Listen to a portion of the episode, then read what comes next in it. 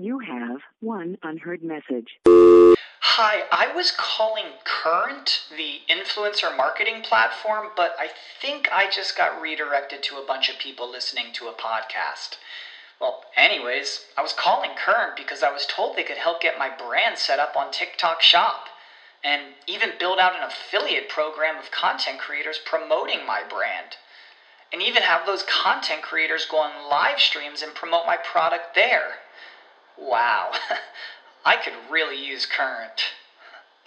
I also heard that the brands they work with are making millions in sales. I guess I'll just go to their website at current.tech. At Parker, our purpose is simple. We want to make the world a better place by working more efficiently, by using more sustainable practices, by developing better technologies. We keep moving forward. With each new idea, innovation, and partnership, we're one step closer to fulfilling our purpose every single day. To find out more, visit parker.com/purpose. Parker, engineering your success.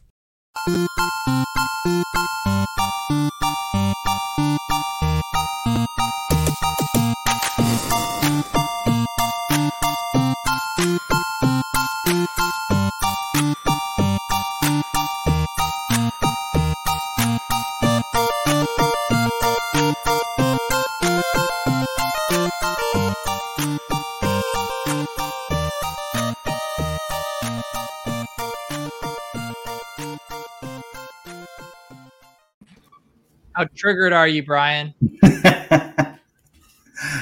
it looks pretty good. It is pretty good. It was pretty good. I mean, I I like to think, you know, Blender reached out to me. Uh, he said he was doing it for the bit. He asked if I wanted in. I said, of course. So shout out Blender for one of these. And uh, I I think the karma gods rewarded him. He had a massive bink in MMA over the weekend, right? He did, yeah. So he paid for those jerseys a uh, hundred times over. Yeah, exactly. So uh, he could he could fill a few warehouses with these jerseys now. Uh, were you were you, did you play that MMA slate? I did. What uh what what was he talking? I, I took seventh. What was he? Ta- he was talking about Twitter that he he changed his process or something up. Yeah, he he uh he started doing less dupes. Uh oh. uh oh. You're Where saying you gotten that idea from? You, so it was. This is a real uh, snake eating its own tail kind of thing here. Uh, so now Blender's who we blame for uh, pushing the no dupe stuff. Well, yeah. Now he wins one and just tells the world. and now, and now everyone's on to it. Now the edge is gone. Oh boy. I need to get it. I need to get back in those MMA streets, man. I've I've been I've been too busy. I miss DFS. I even want to play some preseason DFS, and I just like haven't had the time to devote to it. The people in the Discord were wanting us to talk some preseason DFS, but I don't feel like the two of us are probably the right people for that job right now. no, I don't. I don't play preseason. What are the prize pools? I think they've been fairly good. I did toss in a couple into that uh, whatever the Hall of Fame game showdown contest. Um, I'm looking to see what they have up for this week. Looks like they, there is a big slate on. Uh, actually, no, they haven't posted it yet. They have not. Oh, there is a showdown slate for Thursday. The Washington football team at Patriots. Prize pools look small so far. Who has the best uh, preseason content? I think it's ETR. Uh, they got Adam and um, uh, what's uh, PSU fans is uh, is helping them out over there with their video content, and they're doing their tiered plays and stuff. Uh, but I actually haven't surveyed the uh, the marketplace, but I, I will cape for ETR's preseason content. Dick Dick Chuck in my YouTube chat wants to thank Pete for all the puppy draft content, and it's possible He's duped a few of those teams. So see you in the finals. Oh no, you're you're t- you're looking at my screenshots and then remaking the teams. This is brutal. This is brutal. It is funny, like the appetite right now for best ball content. Like Spags and I had been doing our self-indulgent recap of playmakers and not getting many views, and then we just do a best ball, you know, draft on the stream and get five x the views. Like the the market has spoken, and they want us to do best ball drafts. It does seem super popular. I was thinking about that. Like, how much money can they make though? Because DraftKings does their whole season in a day. Yeah. Like a milli maker, 100K to first, one big, you know, 300 $500 tournament. Like, how can you survive off that? Well, company? they also they their big thing now too is they rolled out all the pick'em stuff, and I think that's where they're starting to see like their bigger growth. Uh, is just from those the parlay pick'em type games. Hopefully. Um. Oh yeah, Terrell Davis wants to know if you. I don't know if that's a slip. He calls you the brain. Uh, has brain, but that's a good slip from our hand and brain exercise. Have you done any more drafts? Didn't you do a DraftKings one, right? Yeah, I did.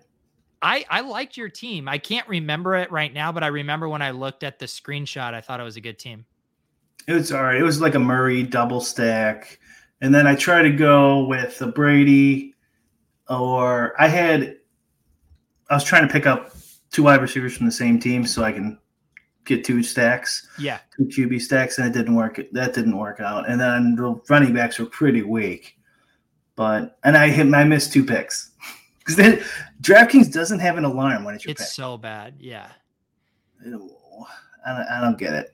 I've been doing the slow drafts and I get the notifications, but there must have been one where like if if if there's this window now where like i'm going to bed at like 12 to 12.30 and then i'm up by 7.30 or 8 and sometimes it's just like the perfect window where i'm not getting to the pick and there's one team where i have four quarterbacks on it like four quarterbacks early and it's just like it's so painful having to keep going in and making picks on a team that has four quarterbacks it kills me yeah easy to stack it yeah. is lots of, lots of stack options what uh I because I remember I tagged you Harbs, uh, the great Harbs posted that he was hopping in a 555 or that there was some space left. And his theory was that he thought there was going to be a few auto drafters other than yourself auto drafting a couple picks. Did you notice that in the room? It did seem like it. Yeah.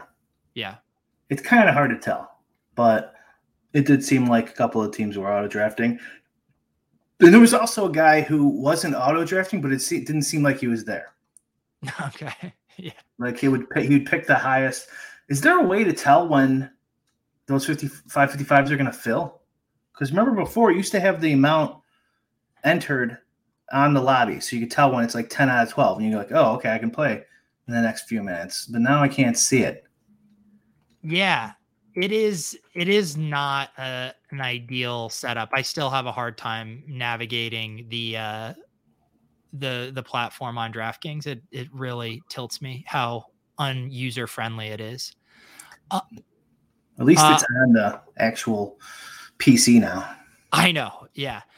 Uh, Rick is asking, serious question. Where can I find the find the best intro to best ball article? Uh, it's not an article, but I did do a video for ETR that I'll post in here. That is uh, ten tips and tricks of how to win at best ball looks at a lot of the data that Leone did, looking at constructions and win rates and stuff, and focuses on how to win the large field tournaments, mainly for underdog, but a lot of the principles can apply to DraftKings as well. So I will put in a plug for that video because I spent a lot of time on it. Um, you know, another good one, Pete, uh, that? that I guess we might as well talk about since Alex just tweeted about it. Me and you talk about this all the time. It's uh, his third tweet down here. Let me send it to you. Or you want to go share a screen? No, no, no. I'll give it to you in the private chat here. Okay. That one. So me and you talked about this. Let me let me get this pulled up here. So be- best ball is DFS. You know, we've said it a million times. You want you really want to take first. I know it's it's easy. It's easier said than done. Trust me but best ball is no different and probably even more so and they're and they're pretty top heavy too I was looking at some of the prize structures like i wouldn't even max enter some of these because i think there's the edge isn't there in yeah. my opinion I, you know what do i know i guess but um and so you, yeah so this tweet is a nice little strategy piece by Alex that uh, I wish he'd kind of keep his mouth shut, but well, yeah, it's uh, I I do think, and because this is the kind of the argument that you've heard, you know, there's a lot of people. It's kind of like the GPP bros, the large field guy, you know, really focusing on maximizing your win potential in weeks, you know, 16 and 17 versus the just advance and survive or let the chips fall how they may crowd that's just trying to win their individual 12 man league. But when you look at it in these terms, it, it does show how you absolutely have to be building to win week 16, 17 in these tournaments. Yep. And your 10 man leagues or eight man leagues, you know, back in 2005 or something like that, stuff doesn't apply. Like, you know, a lot of times the payout structures are um, if you have the most points, you get half the pool. The, the pool like if you take first during the regular season you get money like this is this is just a top heavy gpp and although it's it's 17 weeks or whatever 15 weeks long man you got to take first Hodge, uh, I wish I could get these jerseys up in the Lowe's store. Uh, I need to see if my inventory provider uh, can get these, but you might be able to ask Blender. Uh, I don't know. Maybe now that they've paid to do the print file, it wouldn't be too hard. So uh, you're not gonna have to use uh, promo code Pete at Blender's DMs to get your Brick 75 jerseys. Uh, it is very funny that our Brick 75 merch now comes from uh, Blender. Um, I was gonna That's post. nice. It's a nice quality. It looks really nice. It is. It's like because I have some jerseys that I bought from this uh this music site and I like their jerseys, but they're more just like mesh casual, like reversible. These are reversible, but these are like legit the kind of jerseys my high school basketball team would have had, like that quality. Oh, my Um, basketball team would have had garbage quality. So. I was going to show another tweet. Uh, so Forward tweet about this, and then uh, actually, let me get the right link in here. But this is then looking at the underdog one, but this same thing about looking at the idea of like re- expectations. Uh, if you max entered one of these, so one six because the top two advance to round one, that's 25 teams. Then one ninth of that expected to advance to round two. So now your expected advance is 2.28 teams. Then one eighth expected to advance to round three. You're down to 0.15 teams. And then that leaves you with 0.15 teams in the final. And now you need to win first out of 160 to win a million and one dollars. Yeah. I mean, would you put it in those kind of perspectives? I don't want to just win in advance. like I need an absolute monster of a team. Yeah. Yeah. I mean, obviously, you got to get lucky. Yes. You got to get lucky, but you it just whatever you're doing, try to make it so you get as lucky as possible in the most important weeks. Yep. And prayer and sacrifice to the best To the best ball best ball gods. gods. Yeah. I mean, what do you like? Ba- I'm trying to think. This will be a very, it'll be, I'll be very excited to look back and see on my advance rate because I think I'm going to have a really good sample size. I'm going to have 150 in the big dog. I have about 100 in the puppy one, and I think I'll be around 100 in the puppy two, and then going to put 10 in the big dog. Uh, but I think over three tournaments, having 100 plus teams, I feel like that'll give me a pretty good idea of if I'm better than the field uh, from that data. Yeah. Pr- pr- well, hmm, To still I think you need like I think you need like five years of data. five years. Yeah. Yeah. Um, I mean, it's such a small sample size, you know. Uh, The the amount the amount of entries I would the way I would do it is I would do a max of ten times whatever first place is. Like um, I did I did a bankroll video a while back that explains this concept, but like let's say let's say first place is uh 100k Which it is for the puppy too. Okay, the most I would enter into that. So usually the smaller ones, you're fine with max entering. The most I would enter into that is um uh in it let's say it was like a five a big one. I'm just thinking of the big uh, DFS ones like 555 or something. Yeah. Most I would enter in that was like 10k. Because I figure that gives me a 10 to 1 shot. I'm betting 10k and then if I win I get 100k, right? Mhm. and so like i'm like i can win at that rate maybe now it's Mm-hmm. it's more complicated than that and you're going to get money back but as long as you're getting like a 10 to 1 shot and sometimes the odds aren't aren't even that good. So like like the it'll cost in these in these high stakes leagues, it'll cost like whatever, 15 grand or 17 grand to max enter it. And it's like, okay, well now I'm looking at like almost five to one I have to win to get first. And like that's not realistic. Like I can't win every five days. right. Right. Yeah. Right. So yeah, I mean the puppy one is it's big. It's you're gonna be at I mean it's at ninety eight thousand entrants right now and it's eighty seven percent full. Hundred thousand to first, fifty thousand to second, costs seven hundred and fifty dollars to max it. So that like look at the odds you're getting there. It's, it's pretty good. But like um the field is enormous. Yes. But yeah, I would still I would probably max max that one. The big dog I looked at that one. I would not, definitely not max that one. Okay, so that's a good example. So that is 250, right? Let, us if I have my memory right. Let me get Yep. a calculator up. So yeah, I can, I can uh, get it pulled up here too. if you want to bring up the underdog lobby, it might make more Yep. sense. Yeah. Okay, so what's first? So 100k. Okay, Yeah. so there's 250 entry, uh, 250 per entry, and what's the max entry? It's like 60 something. 69, I think. Yeah. What is Yep, it? 69. Nice. 69. Okay, so 250 times 69 to max center it costs 17,250 bucks. So right, that's a perfect example of one I just talked about. So 100 grand to first divided by 17,250. You have to win this 5.7 times 5.7 to 1. One one out of every six times you need to win the big dog if you're Well, max th- entering. this is excluding all your caches, your min caches, and right, stuff like right. that. So like you want to put that's why 10 to 1 you're not going to win once every 10 times either. But it's like a good just rule of thumb, right? Like a little heuristic to like know because of the max entries and the cost and they're all varied and like and the bigger the gap between first and second. So this is a pretty flat payout structure in the current system, you know, ecosystem. Uh, the wider that gets from first to second. So let's say it's 100k to DK does this like 100k. and FanDuel's even worse. Uh, 100k second place is like 20k.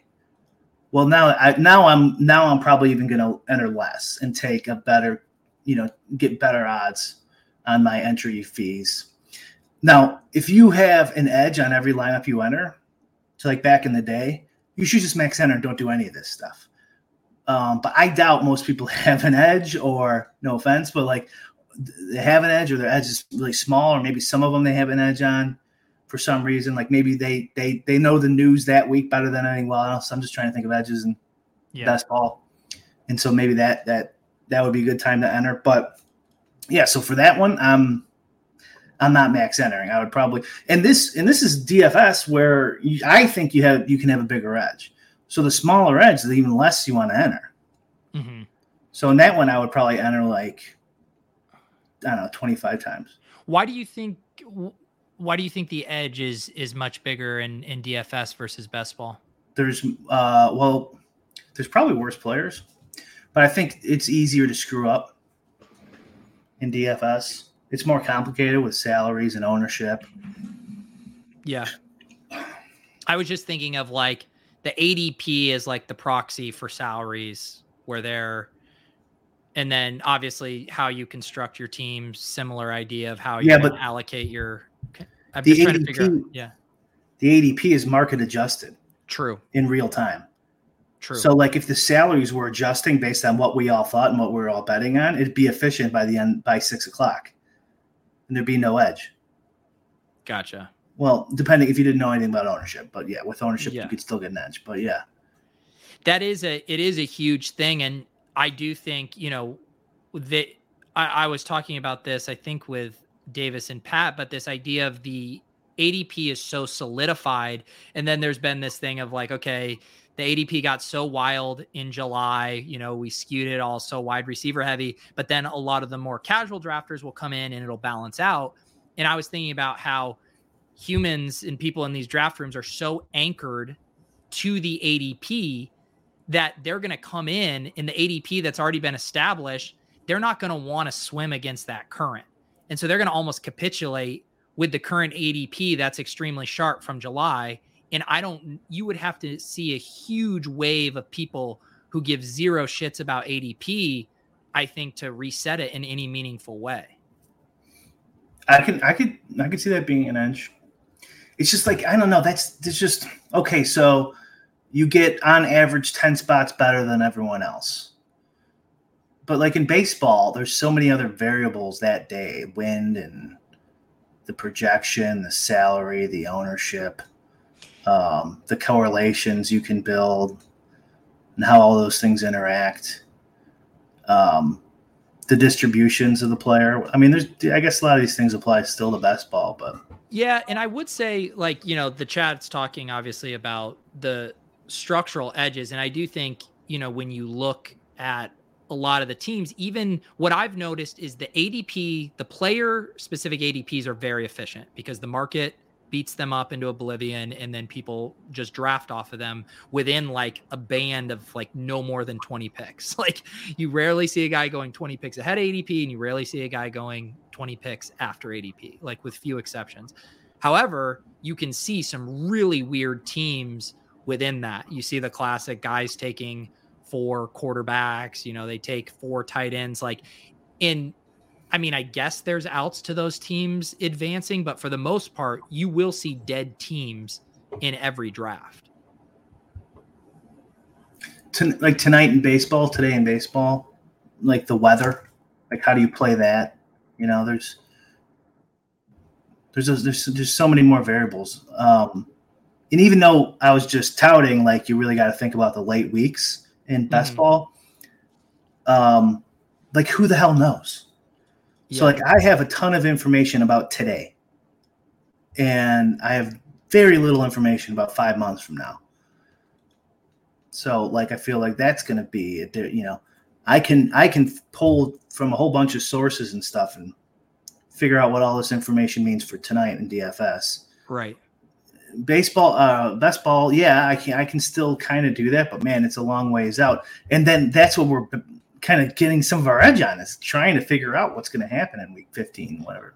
Yeah but i think there are parallels. Like i don't i don't know baseball well at all but i do know that you know the home runs and those singular events are very random and isn't one of the most profitable things is to just play the ownership game. The field gets very confident on a team in a you know good spot and you just playing another team that's in a similar spot but not quite as good at lower ownership and then you just embrace the variance when it hits. I feel like there's similarities too with how you can construct your best ball teams. The field is very certain about certain situations, and you're able to build more anti-fragile constructions, whether that's the hyper fragile, whether that's the zero RB. So I don't know. I do think there are parallels. I, I see what you're saying. It is you need a lot of luck though over you know what they should do is this might be the worst idea of all time. I'm just thinking of it right now. So is a is the best ball but DFS structure.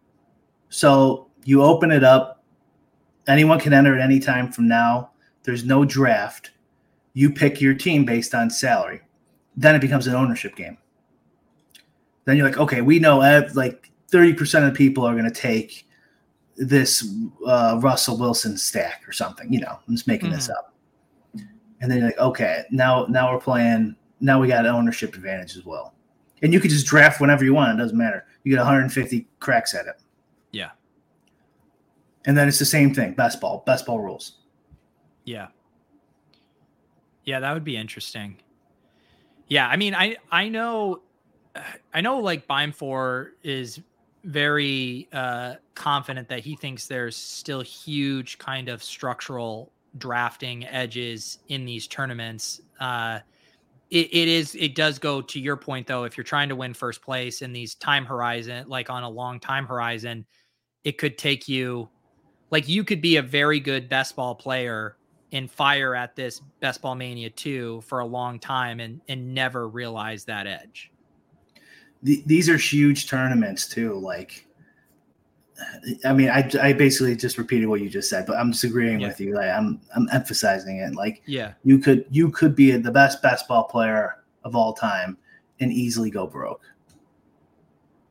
because it just takes so long to realize these milli makers. Come on, like yeah, you you're probably never going to win one, but there is an edge there.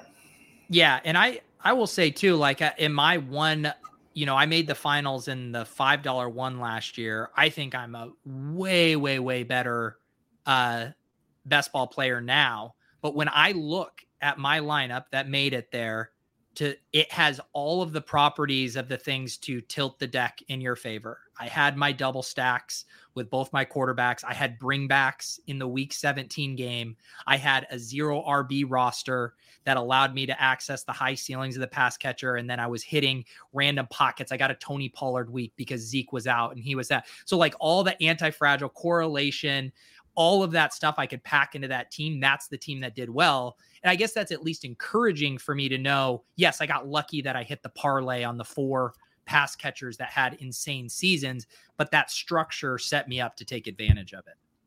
Yeah, I that's you got to do it. You got to do all those things.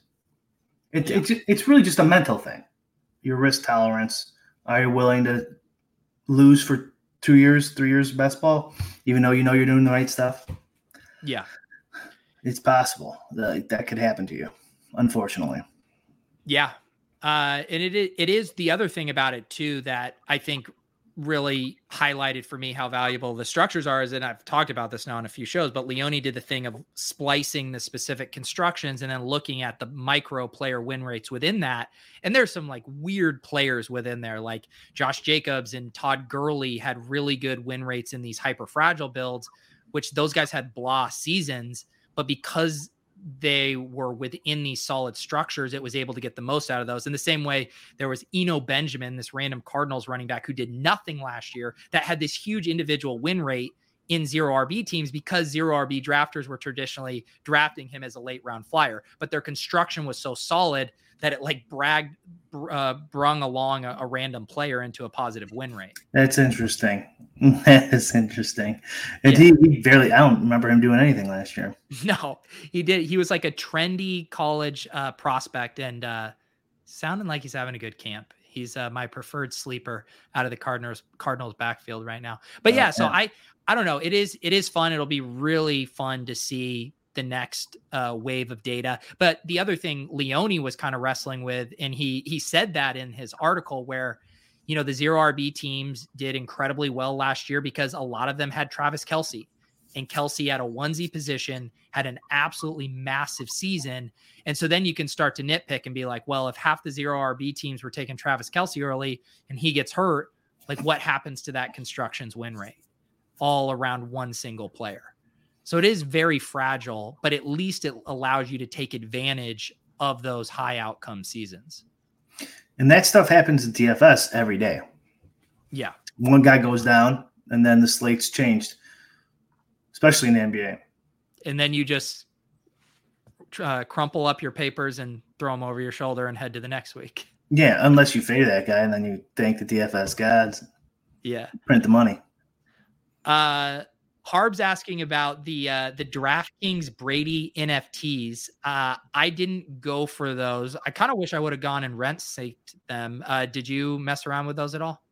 I was told myself I wasn't going to do it, and then after the first drop, I got in for the rest of and I didn't get one though. You did? Oh, you tried and didn't? I tried on all.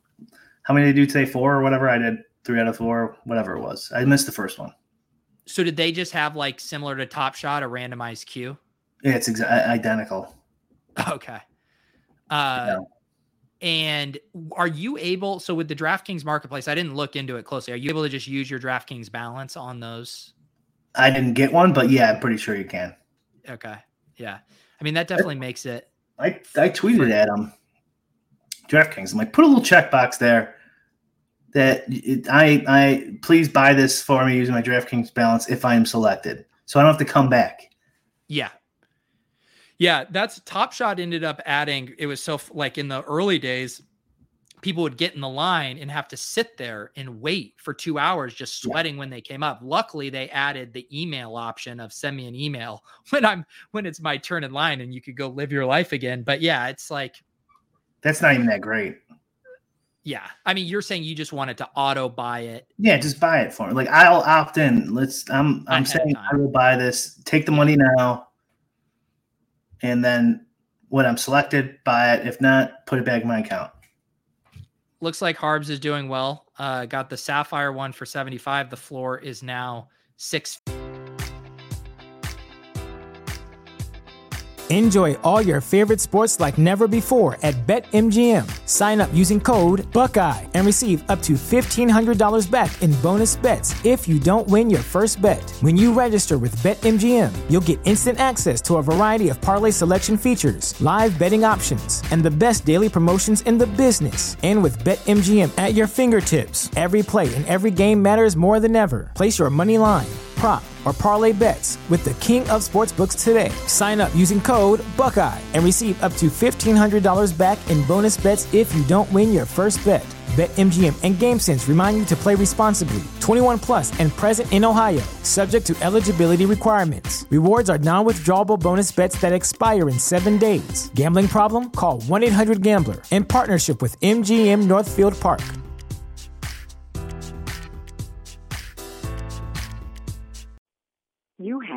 1 unheard message. Hi, I was calling Current, the influencer marketing platform, but I think I just got redirected to a bunch of people listening to a podcast.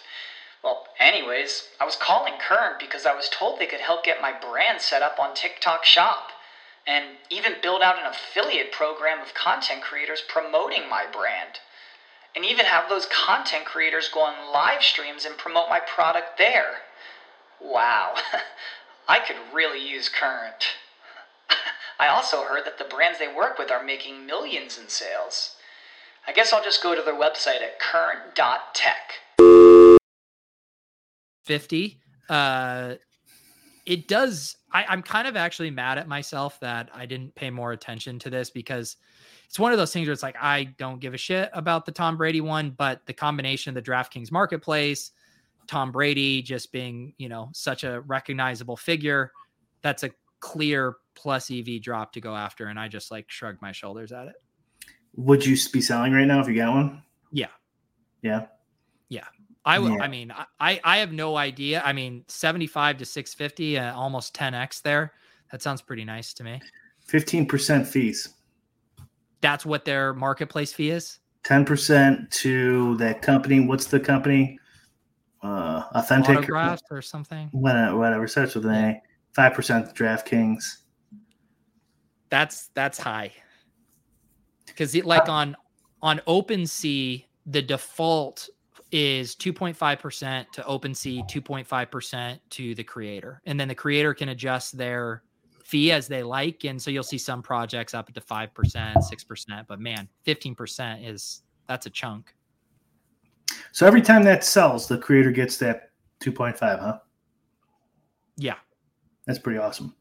Yeah. I mean, in man, OpenSea right now, that company is just absolutely crushing. I mean, hmm. the amount of volume they're doing right now and the fees that they're I mean, it's a it's an absolute printing press. I guess it's similar to like a lot of crypto exchanges who print on their stuff, but man, OpenSea is doing so much volume right now. That's what I was hoping DK would be. Like they'd be more like, oh, you can sell your top shots on here, you can sell whatever on here. That would be that would be cool using your DK balance. I mean, if the, I wonder if Top Shot was on OpenSea, if it would if it would matter because like these Bra- everything's pumping. These Brady NFTs are everything's pumping except Top Shot. No, Top Top Shot is is back to pumping. Is it? Because my I looked Yeah. at my account yesterday and it's like lowest of all time. Well, it's because you just have all the high end stuff.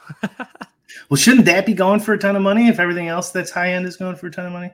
I mean, I it's I I don't I'm not smart enough to understand how the market would work, but it does make intuitive sense to me that it would bubble up um where the most interest coming on the lower stuff and then as more people come in. But I know like Dingaling, uh, who's a guy who's been scooping up a lot of the you know first mint serials, last mint serials. I know he went on another shopping spree. So I think some high end stuff is getting scooped up. I know Jeremy Levine, shout out underdog. He was buying some stuff. So I don't know. I guess it maybe maybe we bought the wrong stuff. I don't know. What's our Let's- floor at uh on our Jokic? Fifty something. That's still not bad. Although I wonder how long it would take us to get a sale as the lowest ask. Yeah, that's the question. I mean, I at this point, I think we just hold on for a while.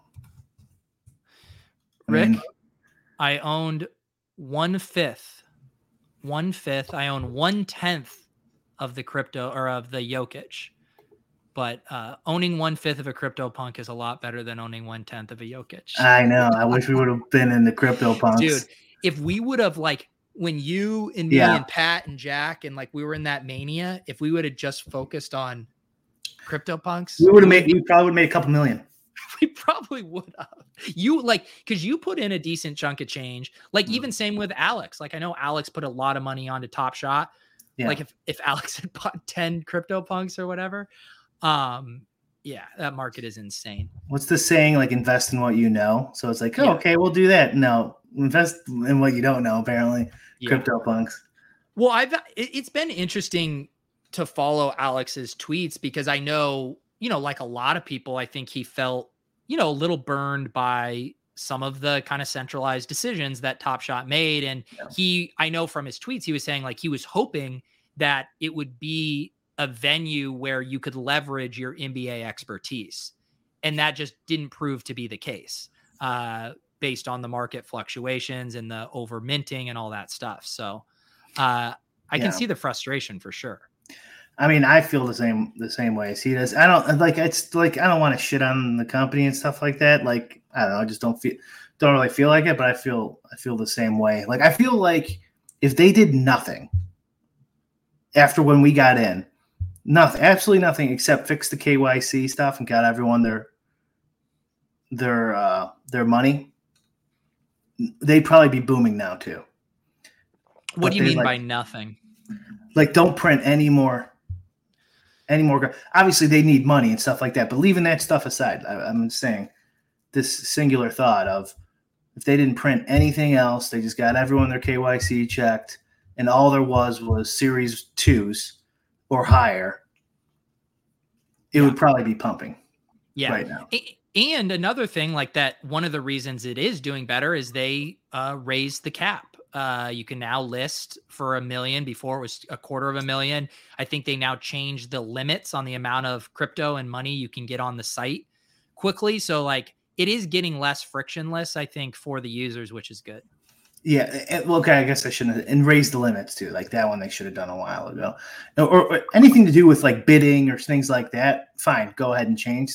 But like the printing and stuff like that, and the the drops, I think it pissed a lot of people off, and the market crashed. You know, as all the markets were kind of crashing during that Yeah. period too.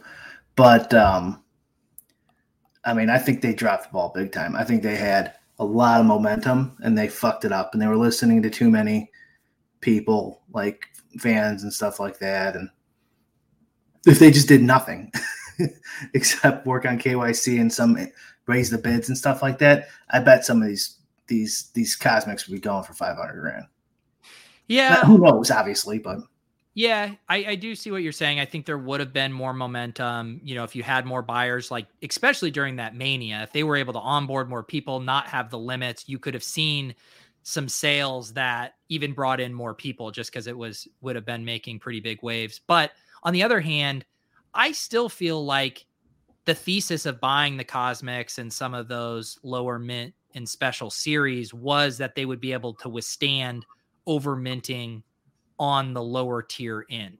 And you're always going to have those as kind of the gateway of getting new people introduced to the site. Like most people aren't going to come on the site and buy a cosmic. They're they have to get hooked and have fun and interact with the platform. So I don't know how you avoid that, especially too when the whole point is to like be giving out new collectibles that reflect cool highlights. Like they can't just say, "All right, Anthony Edwards had this sick dunk, but because we know it's better for the market not to mint anything more, we're not going to produce this moment." no I think you could because the the demand would still would still be there. I think people would just be trading on the platform, and the prices would go up. Uh, maybe Yeah. maybe I'm wrong. Like, but like like apply those principles to CryptoPunks. Mhm. Do you need like the why?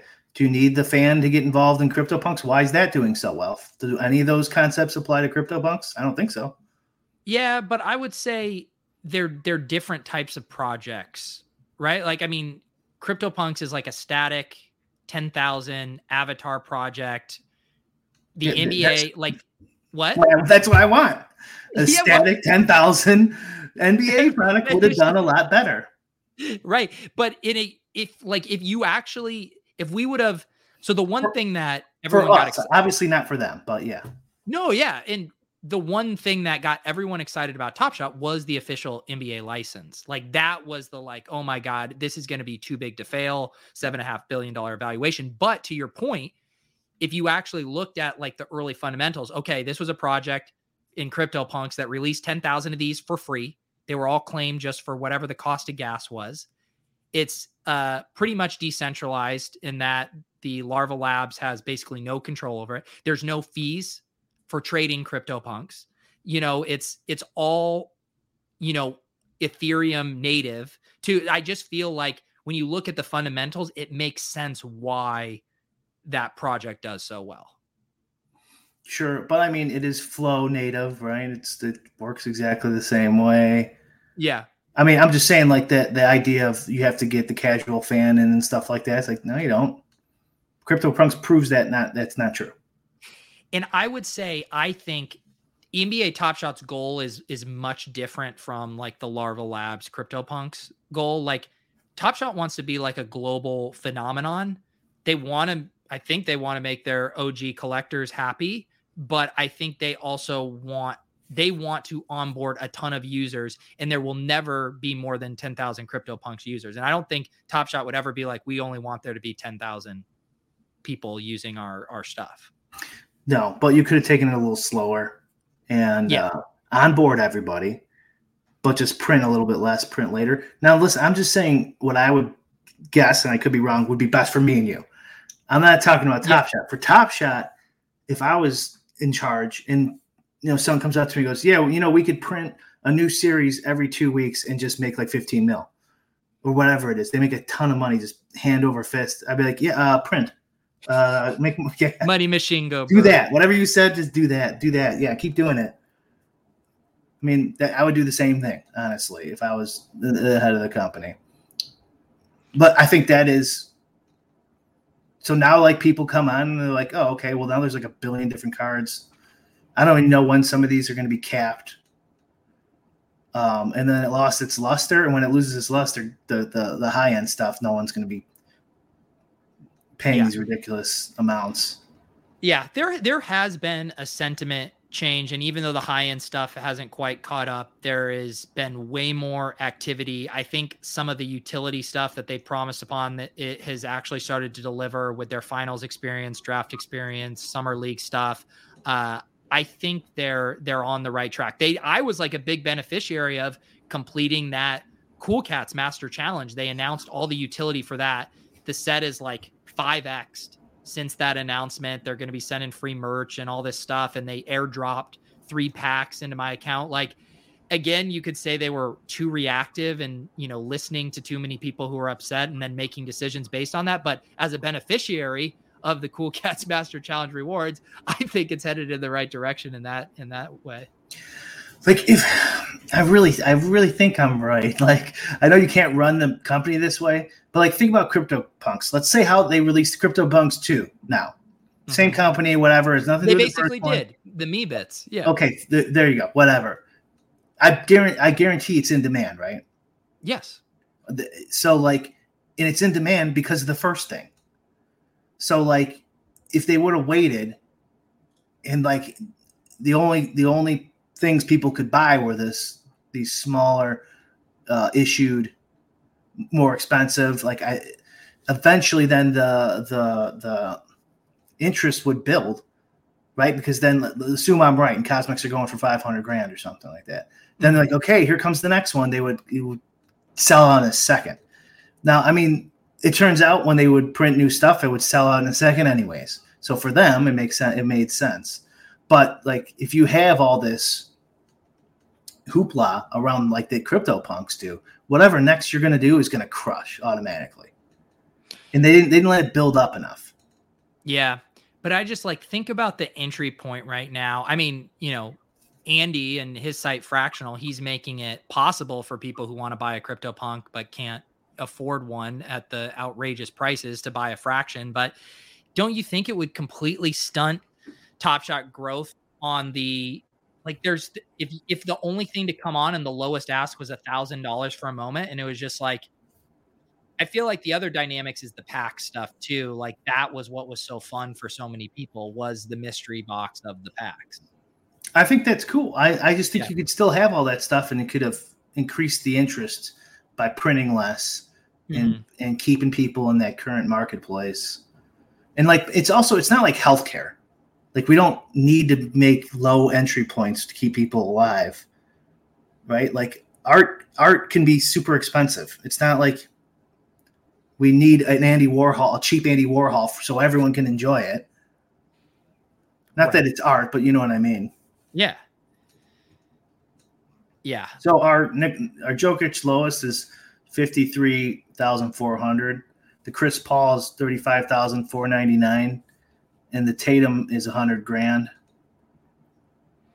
and the Ja Morant's five thousand nine hundred ninety eight. Dude, yeah, that that was one of our worst. That was when it was starting to tank, Yeah. It still wasn't enough of a deal. and I think we did a podcast where I talked about like how risky I thought like Trae Young and Ja Morant are, and then the next day we buy one. Yeah. Uh let's see here. Lundar, do you think Top Shot mass produced just to raise revenue or they caved to the masses complaining about not getting packs? Uh, probably a little of both columns, right? I would, yeah. And then the way they justify it in their head, who knows? They could say, no, we're justifying it to give people what they want, but really, it's you know printing printing money hand over fist. Yeah.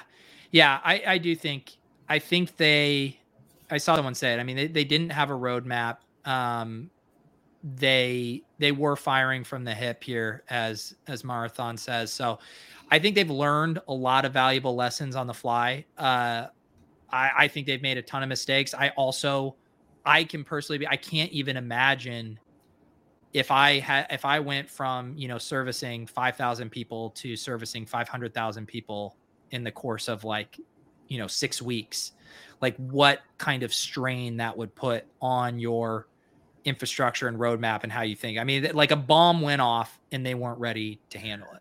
You know what you do? You print and you print money. That's what you do. And that's what they did. uh yeah so uh i i feel like i'm having deja vu talking about uh top shot we, yeah, we don't need to talk about. I, I just really want like that premium.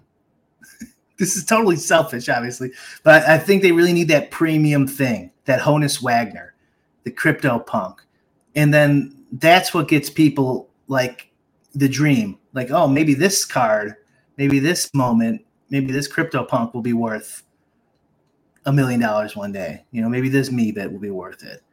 You And want they that michael jordan set it, and it, it doesn't have that allure right now. yeah yeah because they printed a million goddamn moments. Yeah, yeah. I, I think it. I still think over time their infrastructure and the things they have going for them are going to win out. Um, I, I do almost think that they're. It seems crazy to say, but I do think they're too big to fail uh, with what they have going. I think it's just probably going to take longer than it needed to to get to where they could get. But what what looks like success can mean different things to different people. So they can, for them, they can remain profitable for 50 years. That doesn't mean the cosmics are going to be worth 500 grand. Like they could just make money other ways. They have no competition because they own the the license. Right. You know, so they could just be making a million dollars a drop for the next 50 years or something. And that doesn't mean that cosmics go up. No. Nope. Um. That would be a Yeah. success in their turn eyes, but not a success in our eyes. Yeah, and it, I- it I also could just see cycles happening too, where uh, right now everything with Series One, Series Two, everything's so jumbled up. But I think the further we get away from the Series One and those very small first Series One sets, the more those are going to come into focus as premium sets. Yes, I do think it's going it's going to go uh, up. It's you know, assuming this market, this clown market stays the way it's going, I would assume that uh, it will go up. I um, I'm just saying, theoretically, a success means two different can mean two different things. Like to them, they might not have the same goals that we have. They, and in fact, they probably definitely do not. No, no. I think they're I think they're fully in uh, customer acquisition growth mode uh still. Like i think they're less concerned about the economics and the you know the market. Do you think because i've thought about the uh, everyone has an avatar now on their twitter egg their twitter handle uh their, their twitter avatar. And do you think it's jumped the shark? Like the, uh the the avatar stuff yeah because everyone's got their monkey or their crypto punk or whatever did you? I, I we I had a we had a long conversation about this on Club Top Shot last night. Well, kind of tangentially related. I was kind of uh, going off on people whose entire like brand and personality is centered around one single NFT avatar, and I how yeah. I thought that was stupid. Because now that everyone does it, I want to do the opposite. so I don't know what the opposite is. Is there uh, some sort of NFT I can buy that would be the opposite of you know what the my my handle. The most subversive thing you could do right now on you know NFT Twitter is just have a very smiley business professional photo of yourself, like a LinkedIn profile picture. I can't do that one though. I have to like, like this. I have to take my suits into the dry cleaner I haven't used in like six years. Yes. First, Brick came for the jerseys, and I said nothing. Then he came for the avatars, and I shrugged because I had sold my crypto punk. But then, but come on, don't you guys have a little hipster in you? You know, where when something gets popular, you want to. Yeah. Well, it isn't that an, an interesting thing about it's like hipsterism, contrarianism versus being a part of a community because a lot of people are actually wanting to be a part of something. They're not wanting to feel right. like a lone wolf. Yeah. Uh, and I want to make fun of them because now there's too many of them.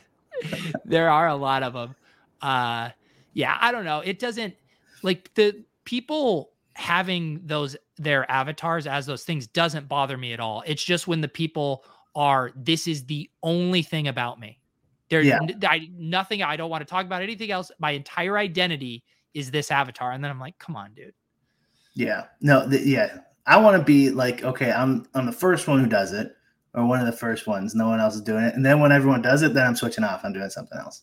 Yeah. Yeah, I can't I can't really picture you with an unironic NFT avatar. Yeah, they kind of look ironic, but the problem is there's just too many of them now that you, you don't look. Uh, it doesn't look like uh, you know whatever unique thing. Yeah, I it is also just funny too. And I mean, Adam has talked about this about how he'll never change his profile picture. And I kind of wish I was a little bit more of a purist. You're you're definitely a purist with how long you've kept yours, but I there is something nice about seeing a tweet and immediately being able to identify it just by the photo uh, versus when people and myself included of late are changing their avatar all the time and you just get like this whiplash when you're looking on the feed yeah, that that's true. When you change your name and stuff like that, to even then, that they're like, wait, oh, that's me. I w- uh, my my uh my goal was I wanted someone to ask me who my avatar was, and then I would change it. Finally, no one's ever asked me. No. Wow, no one's ever asked you. Yeah, it's the White Panther. Wait. Aaron Gray. Oh, I actually, I thought it was like Bill Laimbeer or something. Like I don't even. It's the White Panther, baby. All right, so now now you have to change it. And what, yeah, what is, I've, I've, been thinking of changing it. Look at that picture. I love. What it. is the origin of that? You just love this photo. Yeah, I love that his nickname's the White Panther. That's funny. Yeah, he's he was like this seven foot two lumbering center for the Bulls. Played what for a year, little bit. What, he was at from Purdue. What year was he playing on the Bulls? Oh, it's been a while now. Probably about eight years ago. Okay. All right. Th- but this was like post. Okay. This was more like late two or early 2000s. Yeah. Let me. Okay. Oh, you know what I should get? I should do. Let's see.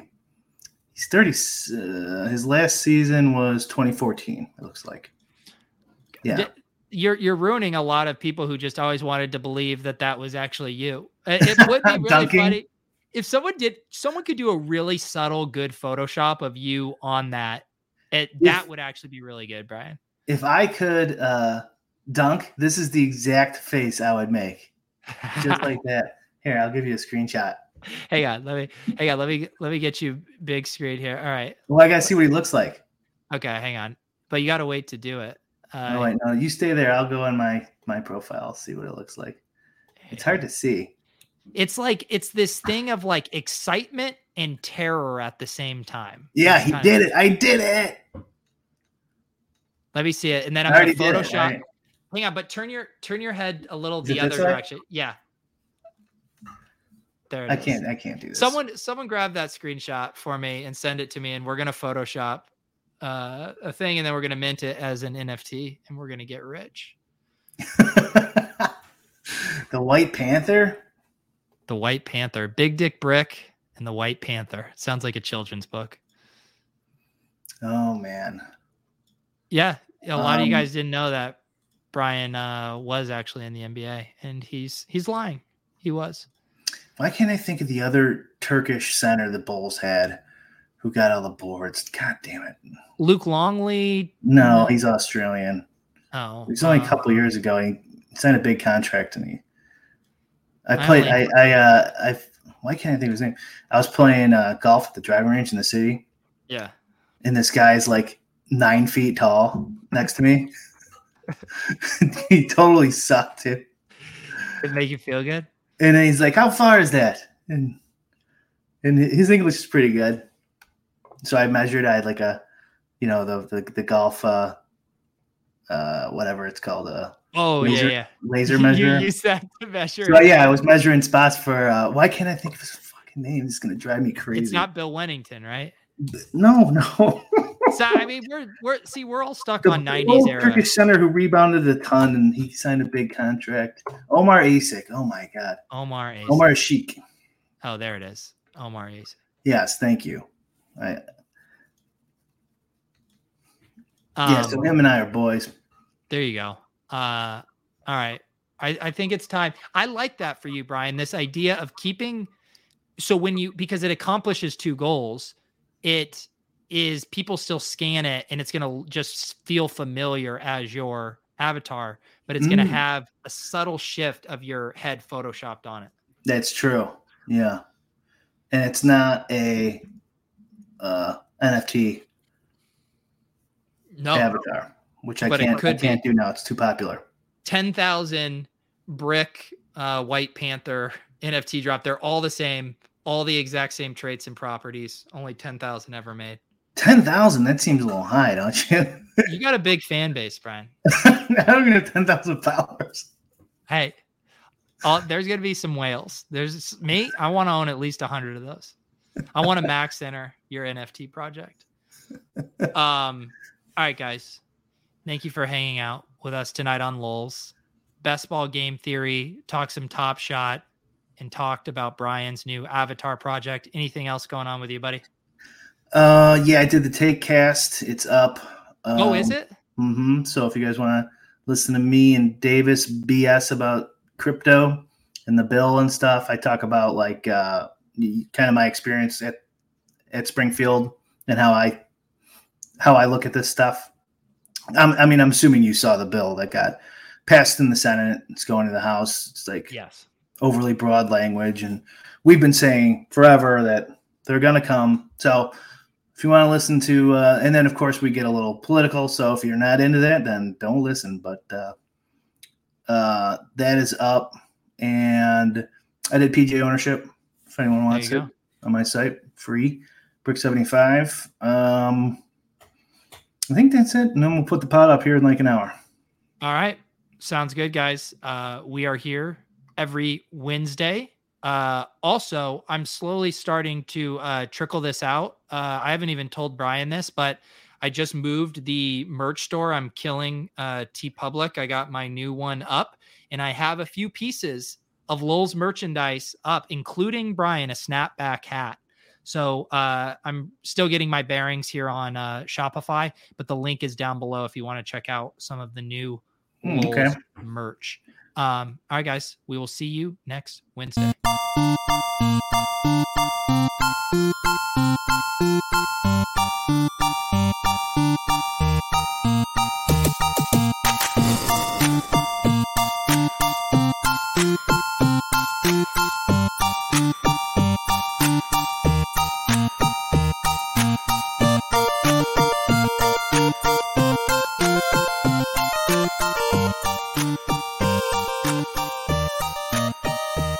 Presented by T Mobile, the official wireless partner of Audacy Sports. With an awesome network and great savings, there's never been a better time to join T Mobile. Visit your neighborhood store to make the switch today.